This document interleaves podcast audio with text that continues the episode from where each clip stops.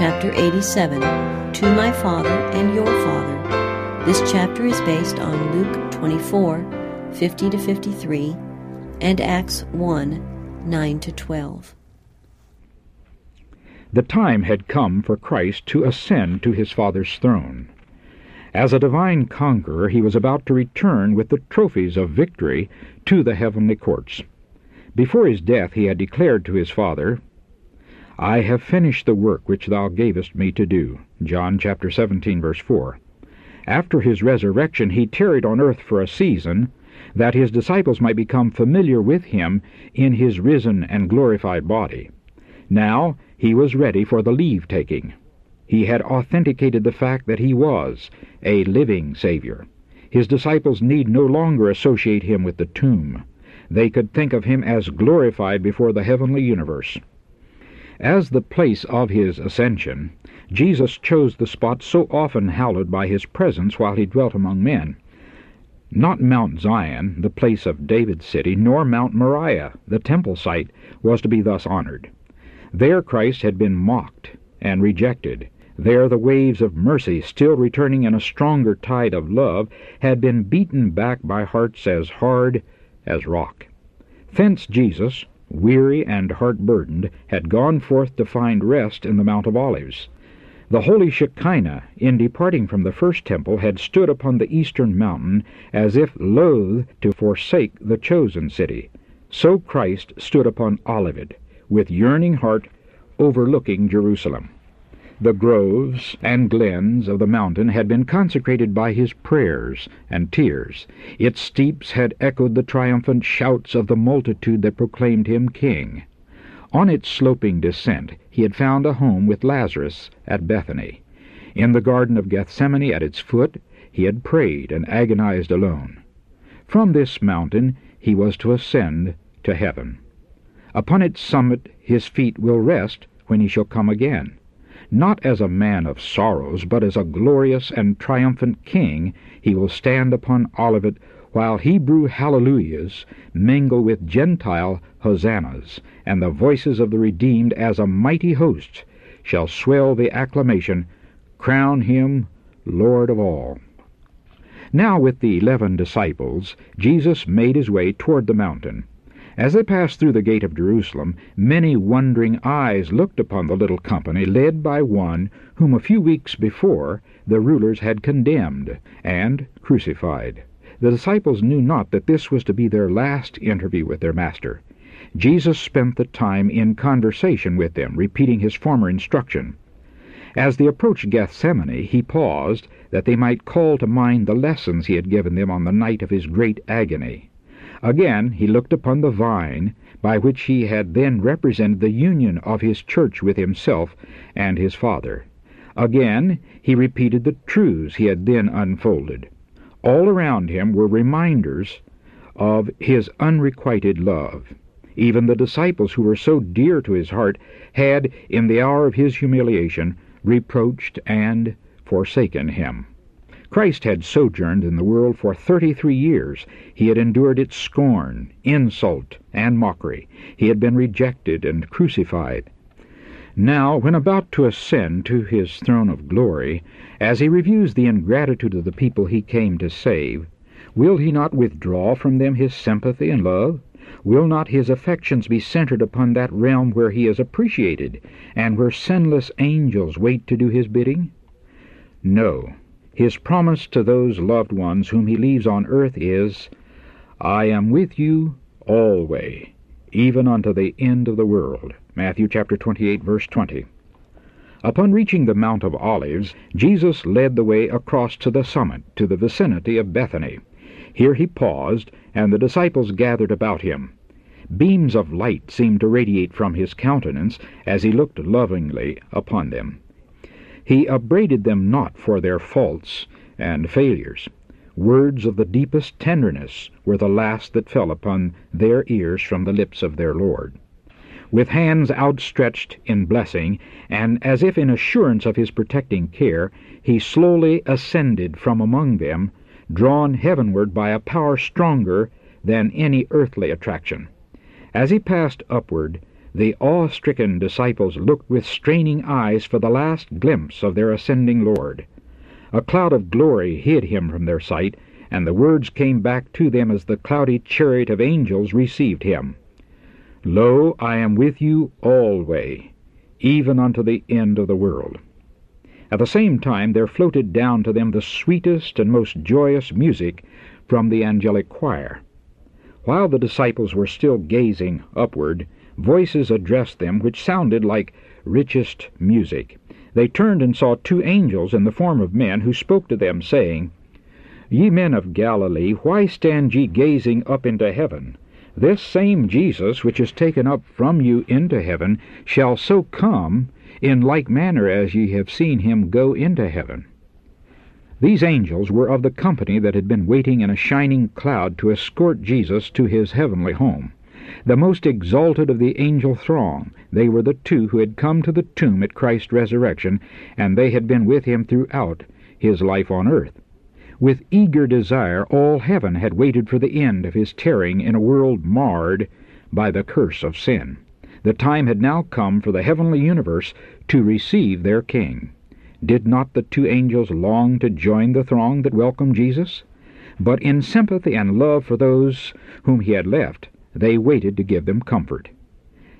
Are they not all ministering spirits sent forth to minister for them who shall be the heirs of salvation? Hebrews chapter 1 verse 14. Christ had ascended to heaven in the form of humanity. The disciples had beheld the cloud receive him. The same Jesus who had walked and talked and prayed with them, who had broken bread with them, who had been with them in their boats on the lake, and who had that very day toiled with them up the ascent of Olivet, the same Jesus had now gone to share his Father's throne. And the angels had assured them that the very one whom they had seen go up into heaven would come again even as he had ascended. He will come with clouds, and every eye shall see him. The Lord himself shall descend from heaven with a shout, with the voice of the archangel, and with the trump of God, and the dead in Christ shall rise. The Son of Man shall come in his glory, and all the holy angels with him. Then shall he sit upon the throne of his glory. Revelation chapter 1 verse 7, 1 Thessalonians chapter 4 verse 16, and Matthew chapter 25 verse 31. Thus will be fulfilled the Lord's own promise to his disciples If I go and prepare a place for you, I will come again, and receive you unto myself, that where I am, there ye may be also. John chapter 14, verse 3. Well might the disciples rejoice in the hope of their Lord's return. When the disciples went back to Jerusalem, the people looked upon them with amazement. After the trial and crucifixion of Christ, it had been thought that they would appear downcast and ashamed. Their enemies expected to see upon their faces an expression of sorrow and defeat. Instead of this, there was only gladness and triumph. Their faces were aglow with a happiness not born of earth. They did not mourn over disappointed hopes, but were full of praise and thanksgiving to God. With rejoicing they told the wonderful story of Christ's resurrection and his ascension to heaven, and their testimony was received by many. The disciples no longer had any distrust of the future. They knew that Jesus was in heaven, and that his sympathies were with them still. They knew that they had a friend at the throne of God, and they were eager to present their request to the Father in the name of Jesus. In solemn awe they bowed in prayer, repeating the assurance, Whatsoever ye shall ask the Father in my name, he will give it you. Hitherto have ye asked nothing in my name. Ask, and ye shall receive, that your joy may be full. John chapter 16, verses 23 and 24. They extended the hand of faith higher and higher, with the mighty argument, it is Christ that died, yea, rather, that is risen again, who is even at the right hand of God, who also maketh intercession for us. Romans chapter 8, verse 34. And Pentecost brought them fullness of joy in the presence of the Comforter, even as Christ had promised. All heaven was waiting to welcome the Savior to the celestial courts. As he ascended, he led the way, and the multitude of captives set free at his resurrection followed. The heavenly host, with shouts and acclamations of praise and celestial song, attended the joyous train. As they drew near to the city of God, the challenge is given by the escorting angels Lift up your heads, O ye gates, and be ye lift up, ye everlasting doors, and the King of glory shall come in. Joyfully the waiting sentinels respond, Who is this King of glory? This they say not because they know not who he is, but because they would hear the answer of exalted praise. The Lord strong and mighty, the Lord mighty in battle. Lift up your heads, O ye gates, and even lift them up, ye everlasting doors, and the King of glory shall come in. Again is heard the challenge, Who is this King of glory? For the angels never weary of hearing his name exalted. The escorting angels make reply, The Lord of hosts, he is the King of glory. Psalm 24, verses 7 through 10. Then the portals of the city of God are opened wide, and the angelic throng sweep through the gates amid a burst of rapturous music. There is the throne, and around it the rainbow of promise. There are cherubim and seraphim. The commanders of the angel host, the sons of God, the representatives of the unfallen worlds, are assembled. The heavenly council before which Lucifer had accused God and his Son, the representative of those sinless realms over which Satan had thought to establish his dominion, all are there to welcome the Redeemer. They are eager to celebrate his triumph and to glorify their King. But he waves them back. Not yet. He cannot now receive the coronet of glory and the royal robe. He enters into the presence of his Father. He points to his wounded head, the pierced side, the marred feet. He lifts his hands bearing the print of nails. He points to the tokens of his triumph. He presents to God the wave sheaf, those raised with him as representatives of that great multitude who shall come forth from the grave at his second coming. He approaches the Father, with whom there is joy over one sinner that repents, who rejoices over one with singing. Before the foundations of the earth were laid, the Father and the Son had united in a covenant to redeem man if he should be overcome by Satan. They had clasped their hands in a solemn pledge that Christ should become the surety for the human race. This pledge Christ has fulfilled.